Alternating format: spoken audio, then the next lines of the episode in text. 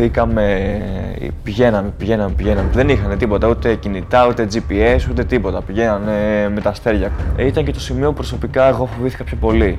Δηλαδή, όταν ήμασταν στη βάρκα 20 άτομα, 18 άτομα πόσα ήμασταν, πάνω σε μια βάρκα στο μέσο του πουθενά. Εκεί πέρα ήταν το πιο τραγικό σημείο. Δεν ήξερες αν θα φτάσεις, αν θα πατήσεις τελειά. Μέσα στο σκοτάδι της νύχτας, οι οχτώ απαχθέρε ναυτικοί του Happy Lady δεν μπορούσαν να διακρίνουν πολλά. Οι πειρατές τους κατέβασαν από την αυτοσχέδια σκάλα που είχαν αγκιστρώσει στα ρέλια του δεξαμενόπλου και τους τρίμωξαν στο μικρό πολυεστερικό του σκάφος. Οι δύο εξολέμβιε μηχανές των 200 αλόγων βρυχήθηκαν και ξεκίνησε το κοπάνημα στη θάλασσα. Οι όμοιροι δεν γνώριζαν ποιος ήταν ο προορισμός, μόνο υποθέσεις μπορούσαν να κάνουν. Όμως ο δεύτερος μηχανικός, Παρασκευάς Μαμούκαρης, κατάλαβε ότι τους περίμενε μακρύ ταξίδι. Είχαν άπειρα μπιτόνια βενζίνη μέσα, αλλά όλη η βάρκα είχε μπιτόνια βενζίνη, δηλαδή εγώ καθόμουν πάνω σε μπιτόνια βενζίνη. Υποθέσαμε εκείνη τη στιγμή ότι και έχουν έρθει πολύ μακριά και θα πάνε πολύ μακριά. Ξεκινήσανε λίγο να φύγουν μακριά από το καράβι, καμιά ωρίτσα, σταματήσανε να παρτάρουνε, να χάρουν την επιτυχία τους. Πώς; Είχαν κάτι ουίσκια, είχαν κάτι μαριχουάνες, κάνανε έτσι ένα μικρό σύντομο παρτάκι του μισάωρου. Μες στην ανοιχτή θάλασσα. Ναι, μες στην ανοιχτή. Εντάξει, ήταν επίσης σκοτάδι. Ήταν, ξέρω, μία η ώρα το βράδυ. Ναι, χαθήκανε μετά βέβαια από τον, από τον πολύ ενθουσιασμό τους. Πηγαίνανε από την άλλη πλευρά. Επειδή χαθήκανε, σταματήσανε κάποια στιγμή τη βάρκα ε, πολύ βαθιά μέσα για να μην τους πετύχει κανένα περιπολικό και περάσαμε μισή μέρα κάτω τον ήλιο. Αυτό ήταν τεράστια ταλαιπωρία. Γιατί για να, για να πλησιάσουν και πρέπει που μας είχαν έπρεπε να βραδιάσει. Είμαι ο Γιάννης Παπαδόπουλος και ακούτε το podcast No Man's Island, μια παραγωγή του μη κερδοσκοπικού δημοσιογραφικού οργανισμού IMED για την πολυήμερη ομοιρία Ελλήνων ναυτικών στη ζούγκλα της Νιγηρίας. Επισόδιο δεύτερο. Το ταξίδι των 20 ωρών. Το σχέδιο των πειρατών μέχρι στιγμής κυλούσε χωρίς απρόπτα. Είχαν καταφέρει να ανέβουν στο ελληνικό δεξαμενόπλιο και είχαν αποχωρήσει με 8 ομήρους, μεταξύ των οποίων βρίσκονταν και ορισμένα από τα πιο υψηλόβαθμα μέλη του πληρώματος. Βιάστηκαν όμως να γιορτάσουν την επιτυχία τους. Είχαν να καλύψουν μια απόσταση πολλών ναυτικών μιλίων μέχρι την Ιγυρία. Όσο γρήγορα και αν έτρεχε το σκάφος τους, είχαν πολλές ώρες μπροστά τους. Έπλεαν στην ανοιχτή θάλασσα. Γύρω τους, απέραντο γαλάζιο. Δεν υπήρχε κάτι στον ορίζοντα για να εστιάσει το βλέμμα. Ουδής όμως μπορούσε να αποκλείσει μια συνάντηση με άλλα σκάφη και τον κίνδυνο να καταδώσει κάποιος στου πειρατές. Ο Γιώργος Αιγινήτη, καπετάνιος του Happy Lady, προσπαθούσε να δώσει κουράγιο στους συντρόφους του.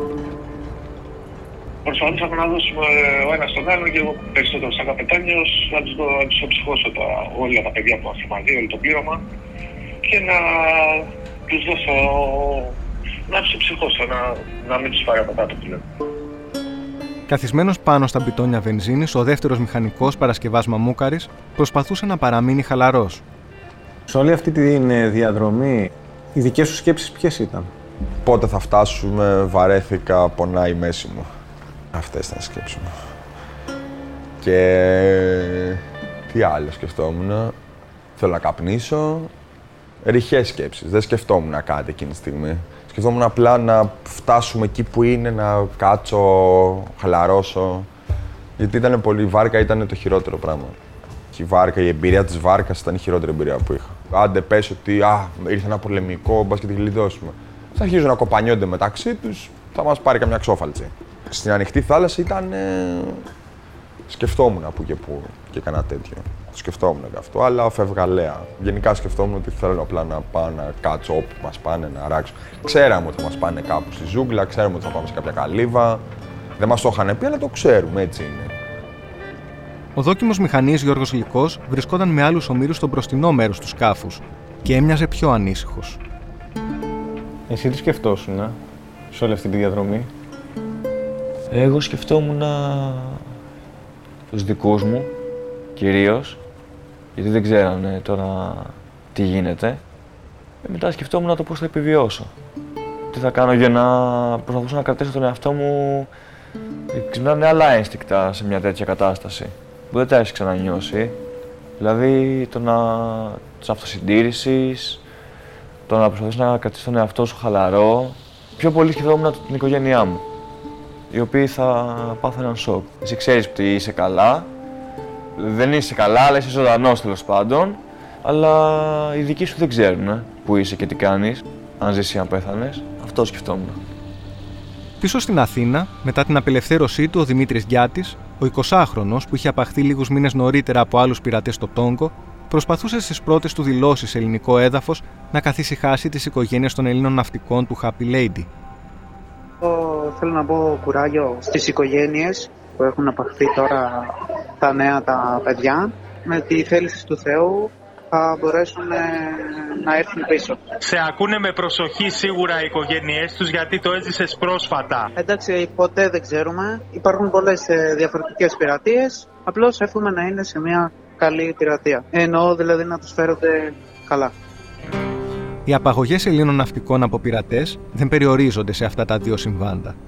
Μια δεκαετία πριν από το ρεσάλτο στο Happy Lady, ένας άλλος Έλληνας ναυτικός έπεσε στα χέρια πειρατών στην Ανατολική Αφρική. Ο Γιώργος Καλίμη ήταν τότε 63 ετών, καπετάνιος στο υποσαουδαραβική σημαία δεξαμενόπλιο Al Nisr Al Saudi. Στη δική του περίπτωση οι πειρατές δεν ήταν Νιγηριανοί αλλά Σομαλοί και πάγια τακτική τους εκείνα τα χρόνια δεν ήταν να οδηγούν τους απαχθέντες στη ζούγκλα, αλλά να προχωρούν σε πλήρη κατάληψη του πλοίου. Ο πλειοκτήτης τον είχε πείσει να φορτώσει το πλοίο με ντίζελ παρά τις αντιρρήσεις του. Φοβόταν ότι με το φορτίο θα γινόταν εύκολος στόχος. Ήρθανε 7 βάρκες. Πάπα που ξέρω εγώ, έβαλα όλο δεξιά αριστερά, μου έδειξε κανένα βάρκες, ρίχνανε γάτσους και πετάγανε, διότι ήταν 3 μέτρα ύψος από τη Σαρτέρνα, δηλαδή είχα 15 μέτρα ύψος, ε, δεν, δεν μπορούσαν να κάνουν κάτι. Καλά, γι' αυτό δεν ήθελα να φορτώσει το σκάφος. Αυτό ήταν όλο. Από εκεί και πέρα η ιστορία μου κράτησε 10 μήνες. Οπότε έβαλα και στον χρόνο. Σε πράγματι ήταν με κάτι πανιά που βάζουν εκεί και γυμνή να πούμε και με τουφέκια διπλά, όχι και τρίδιπλά. Τίποτα άλλο. Ε, δεν, ε, δεν μας πειράξανε να πούμε. Δεν μπορώ να πω παρόλο που σπάσανε και οι μπάρκες τους και τα αυτά ξέρω εγώ δεν μου είπανε τίποτα. Μας πήγαν απέναντι στη Σομαλία σε ένα κόλπο. Η υπόθεση του Σκαλίμη είχε απασχολήσει μέχρι και τη Βουλή. Τον Σεπτέμβριο του 2010, ο Υπουργός Εξωτερικών Δημήτρης Δρούτσας απαντούσε σε ερώτηση του βουλευτή Φώτη Κουβέλη, λέγοντας ότι η ελληνική πλευρά είχε θέσει κατ' επανάληψη το θέμα στις Σαουδαραβικές Αρχές, ζητώντας τη συνδρομή τους. Είχα την τύχη και δεν έχασα κανένα από το, από το πλήρωμά μου γιατί όλη μέρα τους φώναζα εκεί ακούγανε και αυτοί σου λέει εντάξει ο Καπτάνιος τους πρόσεχα γιατί αρχίζανε και κάνανε μαγκές και αυτοί αγριέπανε μυστική λίγο ρύζι και κάτι με πέτρες μέσα. Λέω καθίστε καλά για να μπορέσουμε να πάμε σπίτια μας. Άμα δεν θέλετε κάπου εκεί πέρα κάντε όταν βεβαιώθηκα ότι δεν μπορούν να μου κάνουν τίποτα ε, ήμουνα και εγώ λίγο πιο αλλά μακωμένος ήμουνα εγώ. Δεν μπορούσα, δεν μπορούσα να, να ηρεμήσω. Τι να ηρεμήσω Τελικά, αφού κλείστηκε η συμφωνία, τα λίτρα έφτασαν από τον ουρανό. Τα χρήματα ήρθαν με αεροπλάνάκι από τη Σαουδική Αραβία. Έκανε μια βόλτα, είπανε να βγει ο πλήρχος να τον δούμε μόνο τον πλήρχος ήταν. δηλαδή, ό,τι και να γινόταν δεν μπορούσαν να πειράξουν το καπτάνιο με τίποτα. Και μόλις με είδανε, φωτογραφίσανε και ό,τι κάνανε, το στείλανε, με εντάξει και ρίξανε τα χρήματα. Τα οποία δεν μπορώ κι εγώ να σου πω πόσα ήταν γιατί ρίξανε πέντε σάκους τεράστιους να πούμε. Γιατί στο κόλπο του Άντεν οι πειρατές ακολουθούν συνήθως διαφορετική τακτική σε σχέση με τον κόλπο της Γουινέας, ο δικηγόρος Πυραιός Γιώργος Μόσχος έχει ασχοληθεί με υποθέσεις πειρατείας, τραυματισμούς και απαγωγές ναυτικών στη Δυτική Αφρική και έχει σχηματίσει εικόνα από πολλά παρόμοια περιστατικά σε βάθος χρόνου. Σε αντίθεση με την ε, Ανατολική Αφρική, τα περιστατικά της Δυτικής Αφρικής έχουν να κάνουν πιο πολύ με επιδρομές λαιλασίας και ταυτόχρονα εχμαλωσίες πληρώματος με σκοπό να ζητήσουν λίτρα. Δεν έχουμε τόσο πολύ ε, κατάληψη πλοίων όπως ε, έχουμε στην Ανατολική Αφρική. Ε, ο λόγος που γίνεται αυτό είναι γιατί η περιοχή της Δυτικής Αφρικής και ιδίως ο κόλπος της Γουινέας έχει πολύ πυκνή βλάστηση, τα παράλια της ε, Νιγηρίας και του Μπενίν, με αποτέλεσμα οι πειρατές πολύ εύκολα να μπορούν να εχμαλωτήσουν κάποιο μέλος του πληρώματος και να το πάρουν μαζί τους μέσα στη ζούγκλα, όπου είναι αδύνατον να βρεθεί αν δεν αποφασίσουν οι ίδιοι να τον απελευθερώσουν. Στην περίπτωση των απαχθένων ναυτικών του Happy Lady, το ταξίδι με το πειρατικό σκάφος μέχρι την Ιγυρία αποδείχτηκε περιπετειώδες. Γιώργος Γλυκός, δόκιμος μηχανής. Χαθήκαμε, πηγαίναμε, πηγαίναμε, πηγαίναμε στο... Δεν είχαν τίποτα, ούτε κινητά, ούτε GPS, ούτε τίποτα. Πηγαίνανε με τα αστέρια, ξέρω εγώ, δεν ξέρω πώς πηγαίναμε. Κάναμε ένα ταξίδι 20 ώρες, ταλαιπωρία, full, δεν είχαμε νερό, δεν είχαμε φαγητό. Ε, ήταν και το σημείο που προσωπικά εγώ φοβήθηκα πιο πολύ. Δηλαδή το, όταν ήμασταν στη βάρκα 20 άτομα, 18 άτομα πόσα ήμασταν, πάνω σε μια βάρκα στο, στη μέση του πουθενά. Εκεί πέρα ήταν το πιο τραγικό σημείο. Δεν ήξερες αν θα φτάσεις, αν θα πατήσεις ταιριά. Όσο κυλούσαν οι ώρες, διάφορες μακάβριες σκέψεις βασάνιζαν το μυαλό του γλυκού. Σκεφτόταν τι θα μπορούσε να συμβεί σε περίπτωση απρόοπτου, αν για παράδειγμα χαλούσε μία μηχανή. Μήπως θα έριχναν έναν έναν τους ομήρους στη θάλασσα, στη μέση του πουθενά, για να ελαφρύνει το φορτίο; Στο τελευταίο πεντάωρο, ας πούμε, που φτάναμε στον προορισμό, ε, μας είχαν βάλει όλους ε, κάτω, χαμηλά στη βάρκα να μην φαινόμαστε. Ήμασταν όλοι στριμωγμένοι έτσι, τα γόνατά μας αγκαλιά, για να μην ε, φαινόμαστε από γύρω βάρκες. Μόλις προσέγγισαν έναν παραπόταμο, έτυχαν μια απρόσμενης υποδοχής. Παρασκευάς Μαμούκαρης, δεύτερος μηχανικός. Όπως φτάνουμε κοντά, στη, κοντά στις εκβολές εκεί του ποταμού, ήταν μια άλλη βάρκα τίγκα στους πειράτες. Ήρθανε δίπλα, μας κεράσανε τσιγαράκια, τίμη.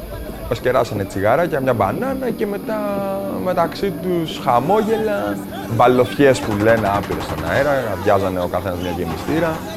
Και κάναμε, μια, μερικές τρα, κάναμε τράμπα τις βάρκες, γιατί η βάρκα που, είμα, που ήμασταν ήταν ανοιχτής θαλάσσης και μας βάλανε σε μια πιο μικρή για να μας πάνε λίγο πιο μέσα. Γιώργος Γλυκός, δόκιμος μηχανής. Φωνάζανε σαν να φέραν τα λάφυρα σπίτι, ας πούμε, σαν να νικήσανε. Ένα τέτοιο πράγμα. Η νέα βάρκα τους οδήγησε σε μια μικρή νησίδα, πάνω στην οποία υπήρχε μια ξύλινη καλύβα. Η βλάστηση ήταν τόσο ψηλή και πυκνή ολόγυρα που δεν έβλεπαν ουρανό. Η διαφυγή έμοιαζε αδύνατη. Σε αυτή τη φυσική φυλακή θα περνούσαν τις επόμενες εβδομάδες μαζί με τους απαγωγείς τους.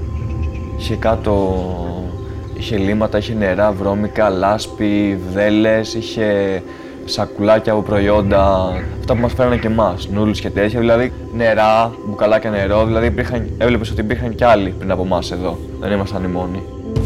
Ακούστε στο επόμενο επεισόδιο. Η καλύβα στη ζούγκλα. Εντάξει, είχε βραδιάσει την ώρα που μπήκαμε στην Καλύβα. Εντάξει, ήταν παραμονή πρωτοχρονιάς. Εκεί χαλάρωσα. Χάρη, ήμουν χαρούμενος εκείνη τη στιγμή ότι βγήκα από τη βάρκα. Και τριγύρω μια ζούγκλα. ζούγκλα. Δεν έβλεπες. Είχε το ένα δέντρο δίπλα στο άλλο. Δεν είναι μια φυσική φυλάκη. Μια φυσική φυλάκη που στη μέση είχε μια καλύβα. Το podcast No Man's Island για την πολυήμερη ομοιρία Ελλήνων ναυτικών στη ζούγκλα της Νιγηρίας είναι μια δημοσιογραφική παραγωγή του IMED. Έρευνα αφήγηση Γιάννης Παπαδόπουλος. Μίξη ήχου Sound Design Άρης Αθανασόπουλος. Παραγωγή Παναγιώτης Μένεγος.